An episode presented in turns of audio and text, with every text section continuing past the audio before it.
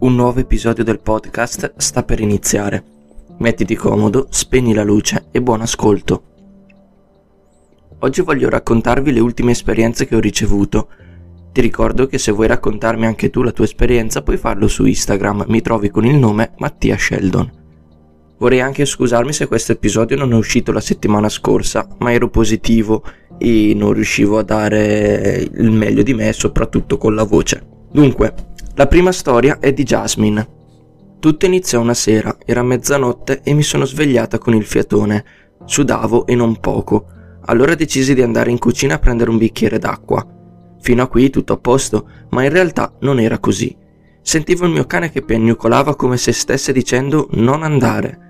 L'interruttore della luce è praticamente accanto all'entrata di casa, quindi distante da me, e l'unica fonte di luce era quella del piccolo corridoio dove mi trovavo.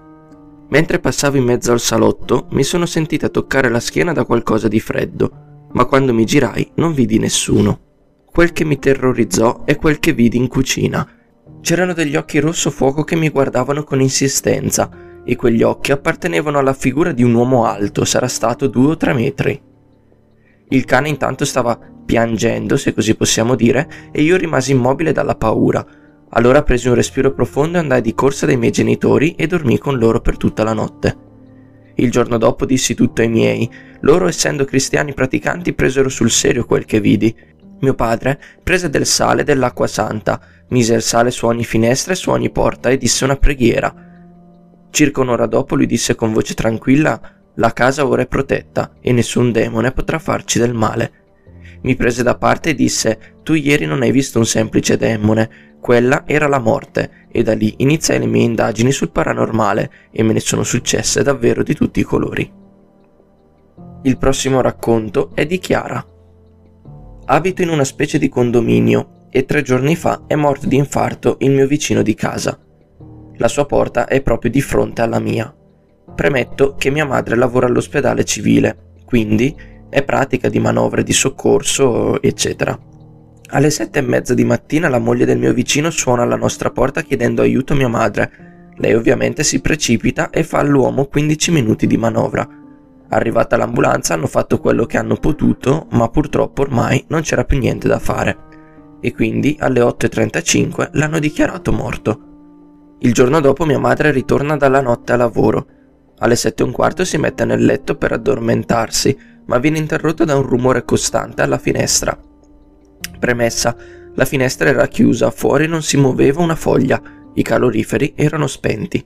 Appesa alla maniglia della finestra c'era una gruccia senza appeso nessun vestito. Mia madre, non capendo, inizia a fare un video, in cui non si vede niente perché è buio, ma si sente un ticchettio al che si addormenta profondamente, ma alle 8.35 si sveglia nuovamente a causa dell'insistente rumore. Allora, essendoci più luce, ha fatto il video che ora ti mando. Il video lo trovate sul mio profilo Instagram nelle storie in evidenza Parastaff. Ora, il video che ti ho mandato l'ho dovuto tagliare perché Instagram non fa inviare video che durano più di 90 secondi, ma quel video va avanti per 5 minuti. Quando mia mamma si alza e fa per avvicinarsi, la gruccia smette di dondolare.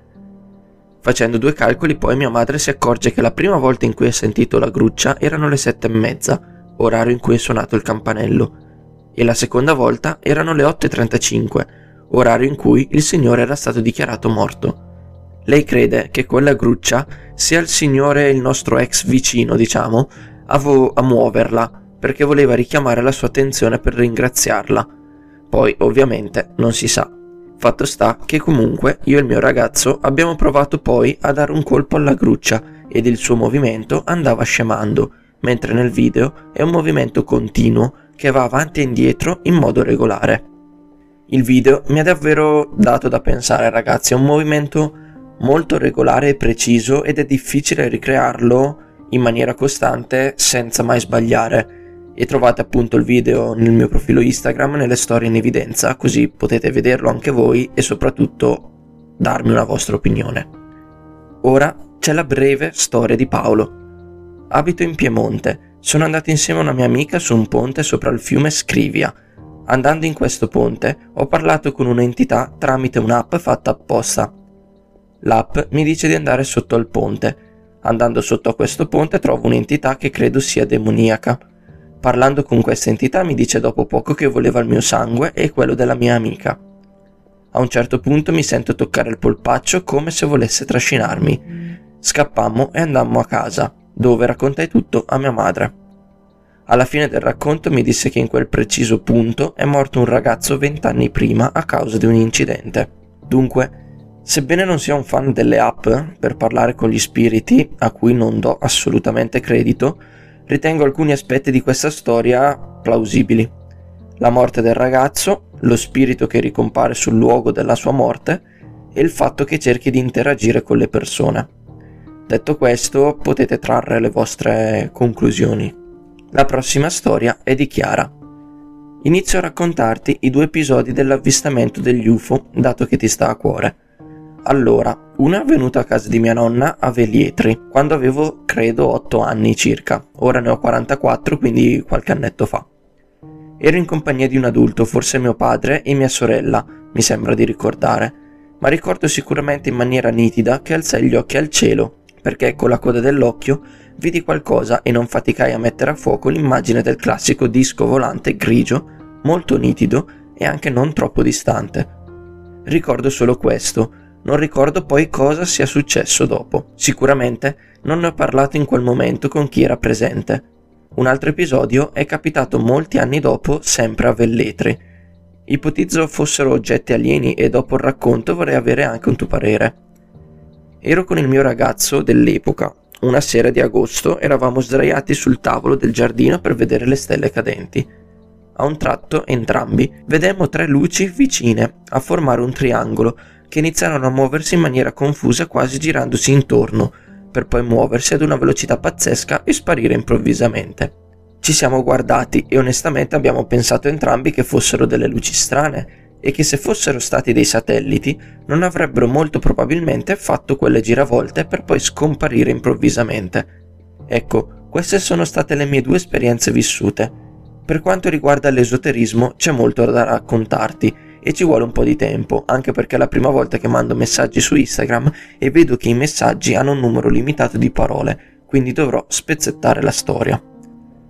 Premetto che ho iniziato a interessarmi all'esoterismo dopo aver metabolizzato questa esperienza che sto per raccontarti e ci ho messo molti anni, ma credo che questo episodio sia stato un po' l'inizio di quello che poi ho iniziato a vedere e sentire. Stavo dormendo nella mia cameretta, che condividevo con mia sorella, era inverno, ricordo che avevo il piumone. Avevo il bagno in camera e mi alzai di notte, senza accendere la luce, per andare in bagno. Al ritorno scostai il piumone per entrare al calduccio e ho sentito una carezza sulla schiena all'altezza della scapola destra. Beh, puoi immaginare lo spavento, anche perché sentivo che mia sorella era nel suo letto e respirava esattamente come quando mi ero alzata. Insomma, mi fiondai dentro il letto completamente coperta dal piumone, tanto che a un certo punto non respiravo più ma non avevo il coraggio di mettere fuori la mano per accendere la bajour, per vedere cosa fosse stato e se ci fosse qualcuno oltre mia sorella. Stavo letteralmente morendo di paura. Dopo un po' di tempo, vedendo che non succedeva nulla e soprattutto per non rischiare di sfiatarmi sotto il piumone, mi sono fatta un coraggio incredibile e ho tirato fuori la mano tipo fulmine e ho acceso la luce. Ovviamente non c'era nulla, se non mia sorella che, beatamente, dormiva immobile con il respiro calmo e rilassato. Mi sono avvicinata a lei per vedere se stava fingendo di dormire e se fosse quindi stata lei a farmi uno scherzo, ma lei dormiva profondamente. Inoltre, i nostri letti in legno cigolavano al movimento e io, a parte la carezza, non sentii nessun altro rumore. Non ti dico quanto tempo ci ho messo per addormentarmi in seguito lasciando la luce spenta.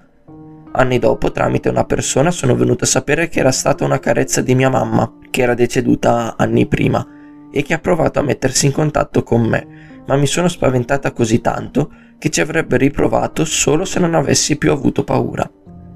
Questo mi fu detto da un amico di famiglia che fece delle sedute tramite una congregazione di sacerdoti per eliminare una sorta di maledizione che la moglie gli aveva lanciato. Infine c'è la storia di Michelangelo, volevo raccontarti la storia di mio nonno Carlo, che è venuto a mancare ormai otto anni fa.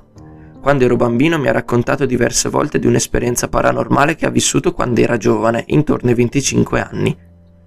Per cinque notti di fila degli esseri gli hanno fatto visita.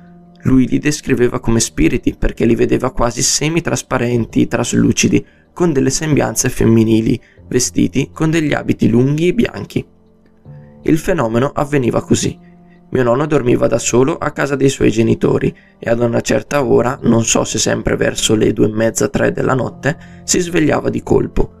Come nelle paralisi notturne non riusciva a muovere il corpo ma solo gli occhi, cosa che è avvenuta per tutte e cinque le notti consecutive. Quindi ai piedi del letto apparivano questi due spiriti esseri che iniziavano a chiacchierare. Lui immobile li osservava come uno spettatore. Sente questo linguaggio incomprensibile, ma con un tono pacato, sempre con voci femminili. I due esseri sono uno di fronte all'altro ai piedi del letto, praticamente di profilo rispetto a mio nonno. Mi diceva che andavano avanti a conversare per 20 minuti, una mezz'ora, finché a un certo punto spariscono. Appena se ne vanno, lui torna a muoversi come se il corpo si sbloccasse questo fenomeno è andato avanti per quattro notti consecutive. Infatti mio nonno dopo il secondo giorno si era quasi abituato e si aspettava la visita da parte di questi esseri.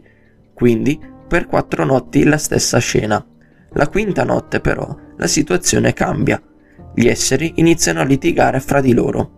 Mi è rimasto in mente questo particolare. Le voci femminili iniziano a trasformarsi in rumori, lui mi ha descritto molto simili a quando si prende la carta del giornale e si accartoccia.